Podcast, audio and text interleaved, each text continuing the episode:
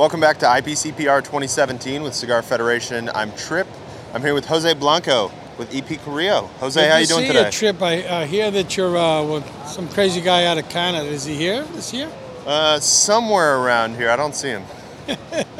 Great to see you guys. Always good to be on Cigar Federation. You guys do a, uh, a great job. You're here every year on a day-by-day basis on your side, also informing people of uh, what's happening. So congratulations uh, and keep up the great job. Thank you. Thank you. Uh, you're showing off a couple of new things, some packaging redesigns. Let's talk about the package redesign well, first. Well, uh, first of all, you know, last year Ernesto spent close to nine hundred thousand dollars uh, revamping everything. And uh, he realized that sometimes some of E P C product was confusing.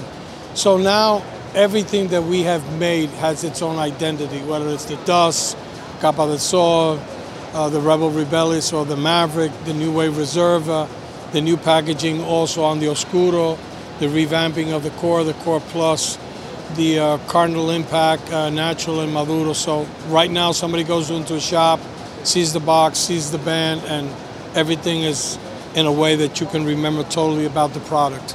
Yeah, that's great.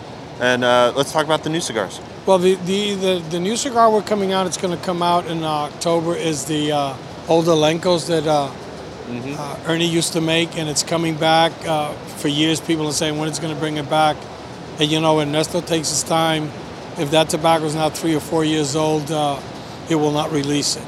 Then you're going to see Encore, but to be honest, Encore is coming out in uh, March of next year because we have a lot of things going. And uh, Encore, in my opinion, and Ernesto has made a lot of great cigars, is probably going to be on his top three all time. Oh, wow. That sounds great.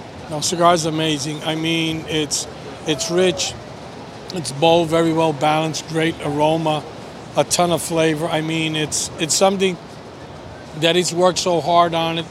And he just wants to give it a lot of extra aging to it. So I think it's going to be sure. a cigar that's just going to blow it out, out of the park next year.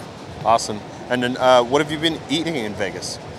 What I've been what? What have you been eating? Uh, anything. At lunch, anything I could find. Yeah. At, at night, you know, it's been good. Uh, we went to a Brazilian steakhouse uh, the night before. Then we did Mediterranean the, uh, the night before on Tuesday. I was out from the guys from Beehive Cigars of Salt Lake City, and we went to one of my favorite places, Seferinos at the Venetian. Oh, nice. That's really good. Awesome. Well, thanks for taking the time, Jose. It's always good to be really with you it. and the one and only Mister John Reiner out of Canada.